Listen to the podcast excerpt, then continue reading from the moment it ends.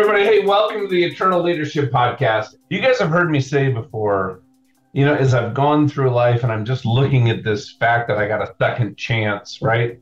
How do I live a life so the use of my life outlives my life? And I was talking to Aarron Pina, who's on with me today, and he asked a question that, man, I'm like, wow, that is powerful. Because I envision this time you get to heaven and you just see you're just in front of Jesus and he puts his hand on my shoulders and he and he just says, Well done, right? With these loving eyes. And Aarron said, you know, what if you get to heaven and God says, Away with you. I, did, I didn't know you. I'm like, okay, all right, guys, that would be a bad day, right? We have like the best day of our life or the worst day of our life. And the great thing is, God, as we walk with Christ, He wants us to have that best day of our life. But in the world that we live in, with the influence that are here, with our families and business and economics and everything going on in the world and politics, and we could go through the whole list and everything going on in our communities. What does it look like to truly ask God to reveal his will and what he's doing around us in the lives of people, in families, in organizations? It could be a church, it could be a for profit public company. God is at work in all of these places. He wants everything reconciled and redeemed, and not just in addition to lives, but it's also culture and the world we live in and the environment and everything. So in that, how do we find that revelation and then and then move in closer to the Lord to partner with him in the work that he's already doing? And so that's why I've asked Aarron to come on today. Aarron, this is something, man, that you think about, you talk about, you're dynamic, you're awesome. And Aarron, welcome to the podcast, my friend. John, thanks so much for having me. Pleasure to be here. Well, hey, i w- I'd like to start out, and you know what? You've recently come out with a real focus on that day, and you know what is this walk that we're on, and what do we do next, and uh, keeping things in alignment. And you know what led you through your journey to really say, okay, this in this season of my life, this is the message God put on my heart right now that He wants me to bring in the world. Yeah, I didn't know the Lord till I was probably 30. And so understanding that God had a will for my life was utterly foreign to me uh, until I came into relationship with him, personal relationship with him in, in 2000. And so over the course of time, I met a number of guys that were sort of spiritual fathers to me, more like wingmen, guys that really knew uh, knew the Lord, had walked with him, and, and kind of some of them sort of the banner of their life would be men who walk with Jesus, walk with men who walk with Jesus. And these were guys that I just said, all right, well, if you get that, what do I need to be doing to, you know, really walking that out? And along the lines, probably, gosh, 15, 10, 15 years into my walk with Jesus or so, maybe less than that, a, a guy came along and said, hey, you know, I believe that you know, walking with Jesus one on one and kind of a one on one discipleship relationship is really one of the places where we're going to be able to cover the most ground. I was in a small group and I understood, hey, you know, community groups for guys, men's groups are important. They can be helpful in your spiritual formation. But man, we really move the ball down the field the most when it's just two dudes in a Bible uh, sitting mm-hmm. on the back porch talking about what's God doing in your life. And so I had a couple of guys in my life that were like that. And uh, a few years into that season of my life, one of the guys came up to me and said, Hey, listen, I run a group, a men's group on Friday mornings and we do a lot for the guys that really help them hone in on their purpose for life and understand God's desire for them to live a life fully alive. But we really want to do something for them and their wives. Would you consider, with your background, would you consider taking this story and doing a one man play, one man show, so we could do kind of a dinner theater event? And I was like, yeah, you know, I've, I've never met a bad idea. Let me take a crack at it. now hold on a second. Now that story, if you guys might have read the book, is from Tim Stevenson's book, right? Yeah. It's called the Bema, a story about the judgment seat of Christ. Now, in that also, the focus is answering four key questions that really just kind of rips that lid off of connecting to God's purpose in, in your life. Correct, Aarron? Yeah, yeah. That's so yeah, but hold on, I got to hit pause though for a second. Yeah. Imagine my friends going, "Hey, Ramstead, Hey, what do you think about this book's awesome, right? Yo, dude, I loved it. Hey, what do you think about doing a one man play? Like, we need to get this out there. I'd be like, okay, uh, like in public, like two people, right? That's probably where I'd go for. Yeah. And, you know, I got to tell you, Aarron, uh, the fact that you've done this, I actually did some work through heroic public speaking with Michael Port, and one of the women there. She's in New York, amazing Jewish woman, but she had a message and she developed a one woman show.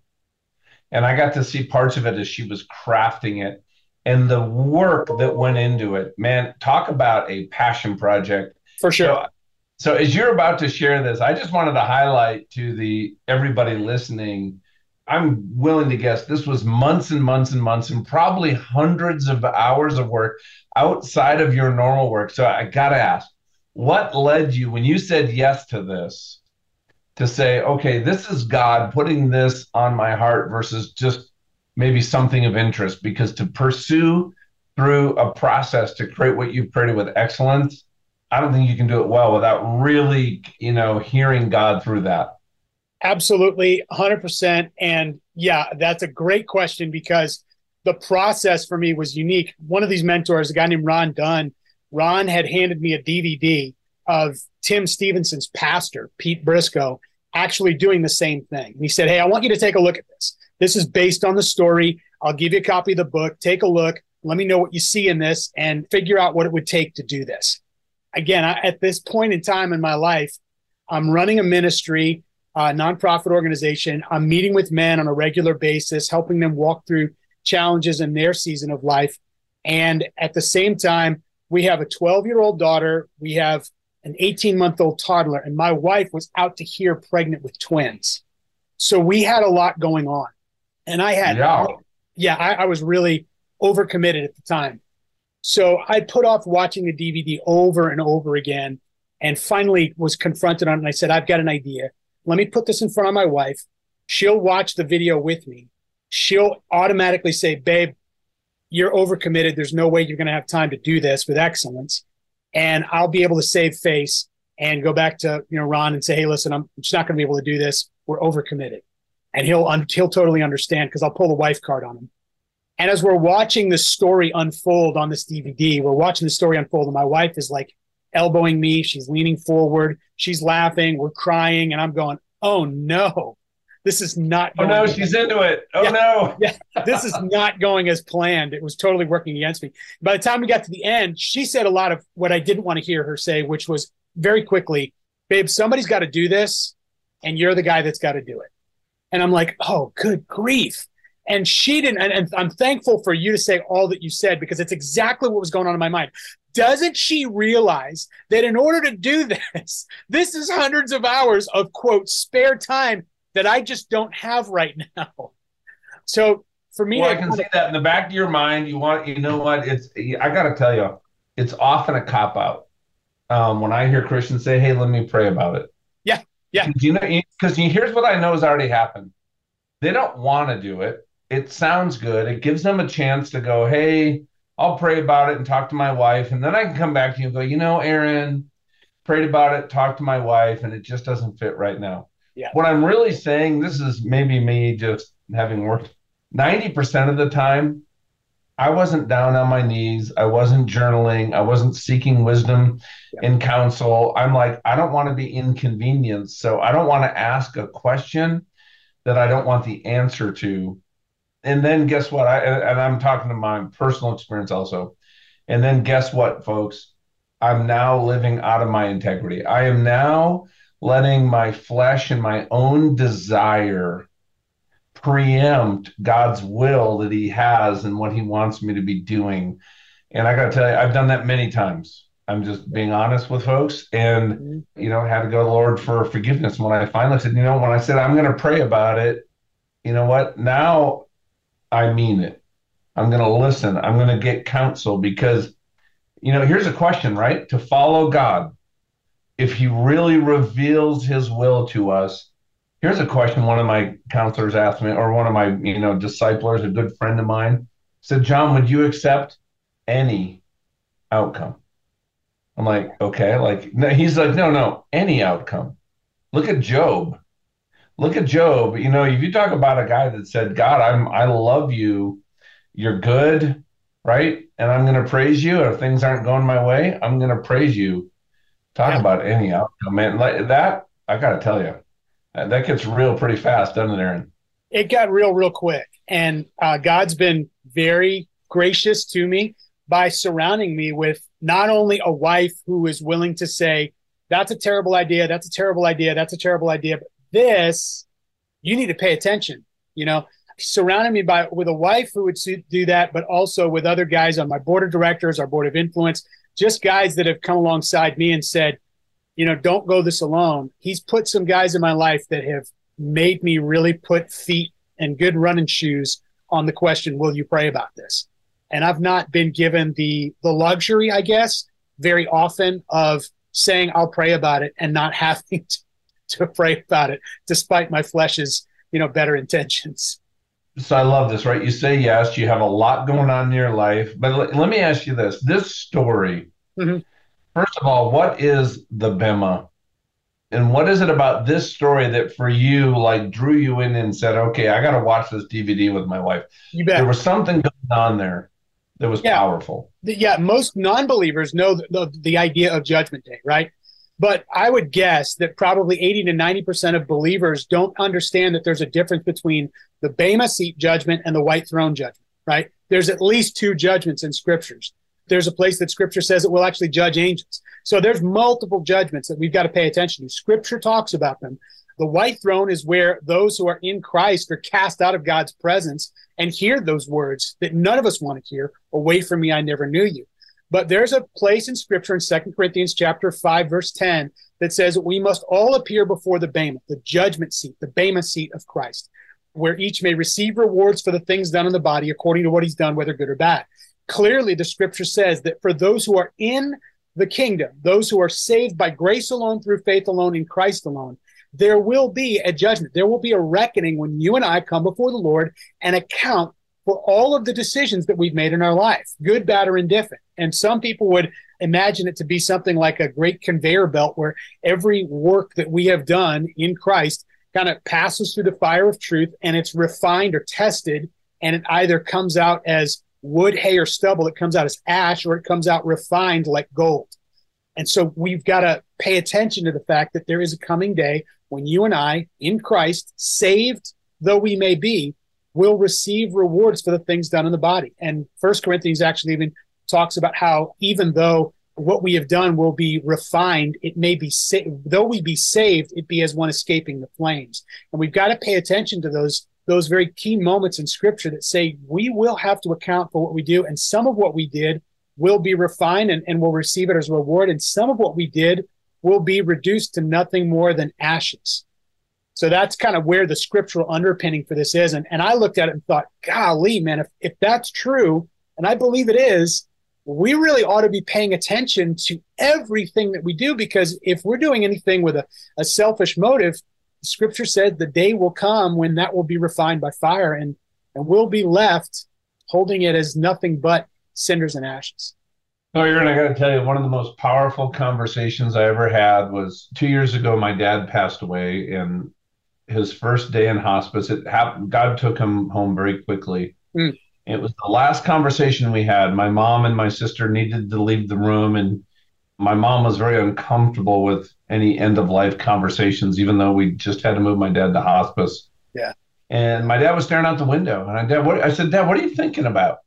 He says, Well, John, I'm going to be sitting in the judgment seat of Christ soon. Awesome. And he started tearing up. He's like, I'm scared. Right. And he was an amazing man. At his eulogy, I said, There's one word that describes my father, and it's love.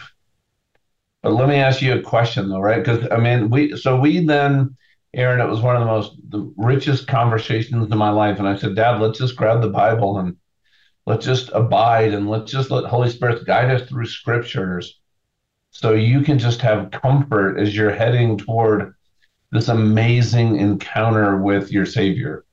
But Aarron, I'd like you to walk us through that, right? Because I think you know we're all on a journey. We want to sit in that judgment seat and just be welcomed you know, into the family. I, like I I my I know I turned my video off because the audio was skipping here and there. Man, I'm just wiping away some tears because I'm just remembering this beautiful, precious moment with my dad. And you know what? We're all going to be there at some point. Yeah, for sure. And one of the most daunting things for me, and I'm sure it was for Jim Caviezel and for Jonathan Roumie, is at some point in time, I know I'm going to have to portray the Lord Jesus Christ in front of people. So I essentially, this is a one man show, one man play, and I'm playing all these different characters and different voices, and all these different personas are coming out. But one of them I wanted to be extremely careful with, obviously, was Jesus. And Jesus sort of sets the tone for what's about to happen, kind of does some house cleaning. He says, like, here's what's about to happen. And he kind of goes through, you know, here are the criteria that your your life is going to be judged on. But he talks about, and I wanted to be extremely accurate, as accurate as I can be, because scripture tells us that day is coming, but it doesn't tell us how it's going to look. But I did know a few things. One, there are lots of things that Jesus promises to those who believe. There are rewards, there are crowns, there are things that he promises in this in two chapters of Revelation. There are 22 promises to believers that Jesus says will happen. And so in my heart, I know based on scripture that Jesus is looking forward to that day. And if Jesus looks forward to it for believers, shouldn't we mm-hmm. also? He talks about a crown of glory. He talks about a crown of righteousness. He talks about a crown of life. Uh, these are things that if I were Jesus, I would want to give. I mean, as a dad, I want to give my kids these rewards. You did great. I want to tell my kid, well done, good and faithful servant. I want to give them the rewards that they earned by doing the work by my power and in my spirit. I want to do that for them. So that for me is a very precious moment for sure but it's one of those things that every time I do the show, it reminds me personally, man, I want to live my life in such a way that it pleases him in so many ways.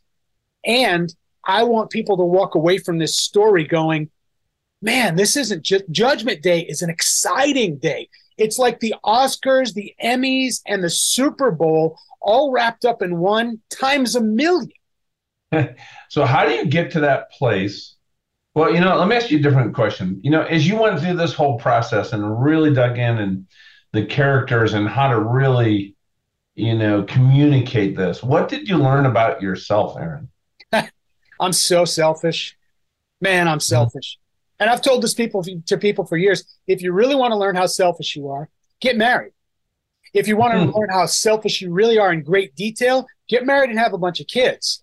But then imagine yourself accounting for everything that you do, every motive, every thought, every private thought, every word you've said, every word you should have said, everything you should have done that you didn't do, everything you should not have done that you did do. Imagine holding those up to the light of Christ and seeing what makes it through that fire.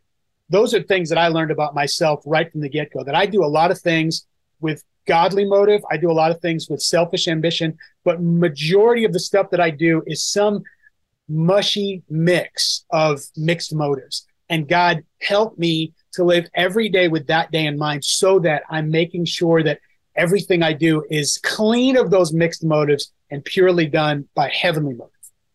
Yeah. How did you start to discern what those motives were? Give yourself some, you know, yourself some grace and forgiveness in those times that you were in the, you know, the I camp and uh, move it toward really having that focus on Christ?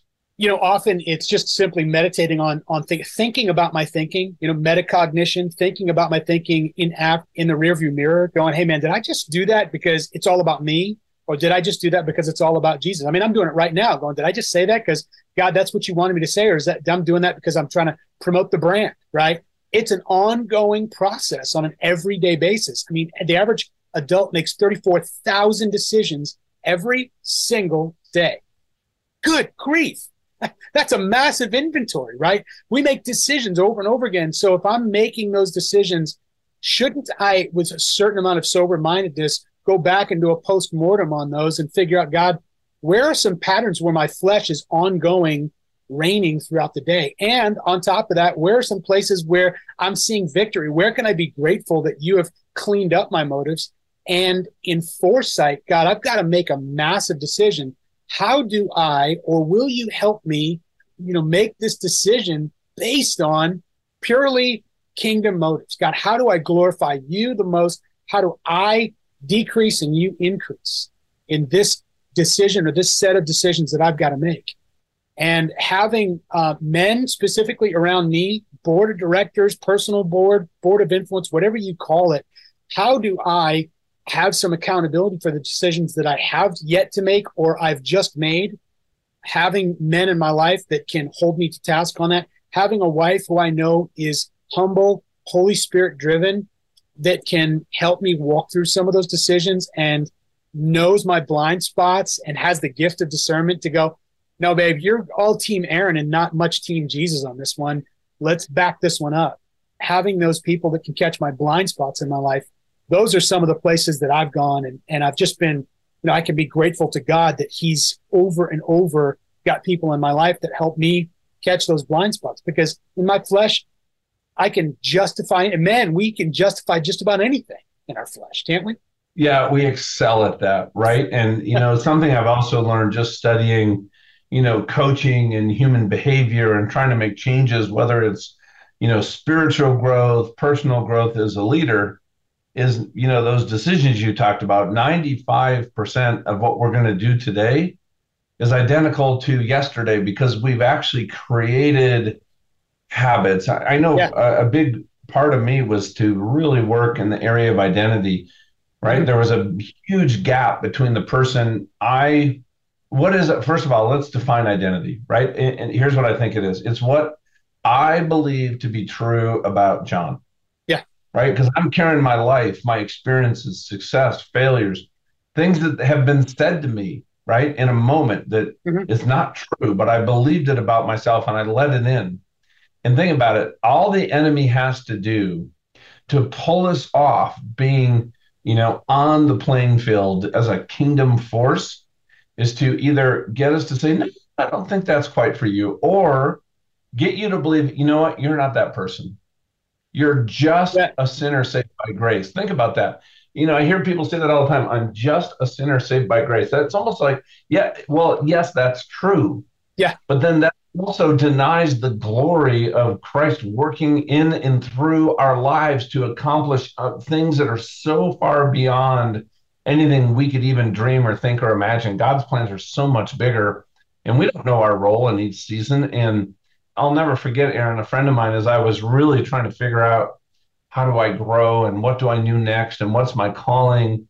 And I remember saying to him, Hey, I got to figure out how I'm wired so I can figure out what to do next right? You know, I got to examine my motives and motivations and limiting beliefs and all these things. And and uh, he just paused and he looked at me and goes, "Well, what if you asked yourself that question a little bit differently? What if you asked yourself, how did God wire me?" And what did God wire me for? And I realized there's this giant gap, and I started to close it. Now, in that came is uh, kind of this mantra as I was recovering from this accident and trying to take care of my family and rebuild my life is hey, what is that one small step I need to take today that God is going to show me? And I'm just going to trust Him instead of having this big grand plan and all these goals. And, you know, I still had some goals, but like I needed God to guide me. And now what that's evolved into, Aarron, is hey, how do I ask God, what is that next small step in the moment, each moment? Yeah. And it's become a mantra that me and my business partner have is whether it's negotiating a commercial lease, what to do with the business, how to deal with an employee, you know, coming home to our kids is pause, pray, and listen. For sure. So starting my my you know my time in the morning with abiding in the word and just being present, I got to tell you, just bringing in some of these spiritual disciplines and habits, and like you said, having a group of men that are also on that journey where we can, you know, have some accountability around that. Oh my gosh, I, I just feel like I'm, I feel like I've come a long way. I have a long way to go, but I'm so much more in alignment now than I've been in a very long time. Agreed. And bar none, for me, the greatest right turns that I've made in my faith have been as a result of me, you know, sitting down with another guy who's maybe maybe a peer, maybe we've been believers just as long as each other, or a guy most of the time, a guy that's you know a few years further in the faith, but we can just sit down and think out loud about what's true about what God says and understand, you know, is there a disconnect between what God says about me and what I believe about? I mean, I think you're 100% on. And, you know, business people tend to get this very easily. Business people have a tendency to look at these things and go, see clearly, choose wisely, act boldly. They go, okay, vision, strategy, execution. That's natural in business. What's the overriding vision of where do we see the company in five years, 10 years, 20 years? What do I do to get there and make those next steps? And how do I, based on my gifts, talents, unique abilities, financial resources, location, geographically influence, how do I, in my uniqueness, act boldly toward accomplishing what God would have me do? What are those next right steps for me? You know, I just see it as kind of a funnel. If we can help people answer the why question, why am I here? That day is sort of the big picture eye opener to help lots of people get their eyes and ears on the fact that God has a purpose and a mission for your life because he's already up to something and you're just a piece of that puzzle. There is a thing for you to do or things for you to do based on who he designed you to be and where he placed you. And there are some unique whys and hows for you to do those. And so it's always been for us about, you know, getting people's eyes and ears on God's call on your life, helping them figure out what do I do about that and what's that purpose, and then discerning how do I accomplish those things and take those next steps and getting my hands and feet, eyes and ears, hearts and minds, hands and feet uh, going. And so that's why I look at that day as just a, as a tool to help ministry leaders, pastors, leadership organizations to get everybody's eyes and ears on a big picture idea. And then often as, as often as possible, hand the reins to the local church or the leader and go, all right, what's next for you? Because now typically at the end of the show, I've got a whole room full of people that I've seen open their eyes wider during the performance to the fact that God's going to call them to account for how they live their life. Did you live it for you or did you live it for me? How much? You know, and what do we do to help you take better steps and change the trajectory of your life we can't fix the past. We can just move forward. How do we help you make the right next steps? And helping those leaders to direct traffic to whatever program or plan. I mean, I've, have I got plans and programs? Do I have seminars and workshops and things that I can come do? Yeah, absolutely. But you're a pastor, you're a ministry leader. You've got dozens of books and you've got Lifeway and Christian book. You've got all kinds of curricula that you could drive people through. You do that. You know, I just want to get people uh, motivated and get them to realize by the end of the story that they're a little bit off track. And I had a conversation two weeks ago with Tim Stevenson, who authored the book, and he said, "Look, one thing was very clear to me when I first, you know, wrote this. I was doing it out of necessity because there weren't a lot of materials out there at the time that helped people grapple with the fact that God calls us to account one day." And he said, "You know, I, I just turned this into a book out of necessity." And Tim basically said the same kind of thing. Look, we all realize by the end of the story, we fall short of what we could, of our potential, in prayer, in devotional life. And by the end of the story, people realize, hey, all right, I'm busted. You know, it's so much easier when we're watching a movie or watching a play or watching some story be told to kind of go, oh, wow, this is great entertainment. But somewhere in the middle, it grabs us by the heart or grabs us by the, the collar and says, hey, by the way, this is you, buddy. This is you also. And most wise and discerning people by the end of the story get it and they go, okay, you know, put the cuffs on me. I'm guilty how do I change my life moving forward? What do I do next? And so I love to meet leaders like you, pastors, ministry leaders, organizational coaches, and, and counselors who just go, okay, I just need to kind of light a fire under the backside of my people and help them realize, you know, what I've been telling them, trying to tell them all along, that you're just a couple of degrees off track and we can help you to, to hit reset today. Yeah, it makes me think of, you know, when you're a couple degrees off track and you're flying an airplane, right? You know, you, you, uh, disaster. You, you, don't end up, you know, you think where your destination, but you're thousands of miles away, and then there's no runway, right? Yeah. That's called uh, an emergency situation. Guys, you can get in touch with Aarron. His website is seasonsoflifeministries.org, but you can also go to thatday.info and get more information. Because if you want to bring Aarron into your church, your organization, and have this incredible experience and start these conversations, start this journey, right? Because, you know, when you talked about, you know, see clearly, what is that vision? Choose wisely, right? What is the strategy? How are you really listening to the Lord? How are you having discipleship in your life? There's uh, a lot of men and women I know that, you know, there's not a good discipleship, you know, either it's not intentional, there's not a lot of influence there. And then how do we move that into not only acting boldly, but then just saying, you know, are we doing that well? Right. And you know what? Like you said, you're right. It totally makes sense in the business context. You know, the thing that's been hard for me is what does that look like for me? I, you know, I said, what are my spiritual goals for John for a year? You know, at the you know this time next year, January of 24. You know, and if I was sitting there, Aarron, and talking to you about you know physically, spiritually, emotionally, financially, my business, my marriage, what are those things that I knew I was moving toward in partnership with the Father? That man, I would just be excited to be celebrating about, regardless of where the journey takes me this next year, right? There's going to be highs and lows. We're we're guaranteed adversity, we're guaranteed tribulation, and we're also going to have those amazing days. But you know, that's all part of this short period of time that we have here until we're, we spend eternity with the Lord. Yeah, we're going to be here for a vapor. We're going to be here for a very short period of time. And one thing made we became very clear to a lot of folks during the whole pandemic was the fact that look, a lot of people are really clinging to this life. It became very clear to me at the very least. People were mm-hmm. clinging to this life as if this life here were the most important thing. The reality is, we're going to spend a brief blip of time here and we're going to be with Jesus forever. And if we want quality of life here at the expense of quality of life with Jesus, man, what an awful, sad, disappointing trade off that is.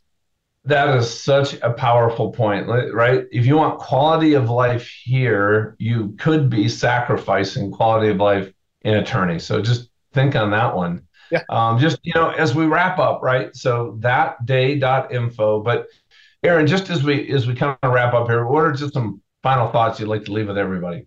Um, you know, right now I'm working right with a couple of guys back in the Atlanta area who have an existing business owner forum it is a distinctly Christian business owners forum called Iron Forums.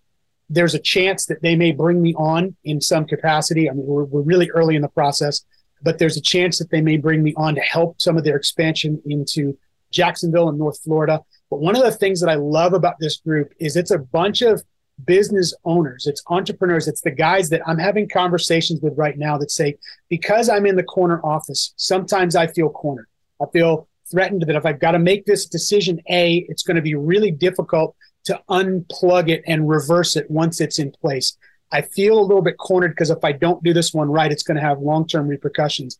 I need a group of guys around me that I can go to that are business owners that are distinctly Christian. Jesus is not an add on to their business, he's the core.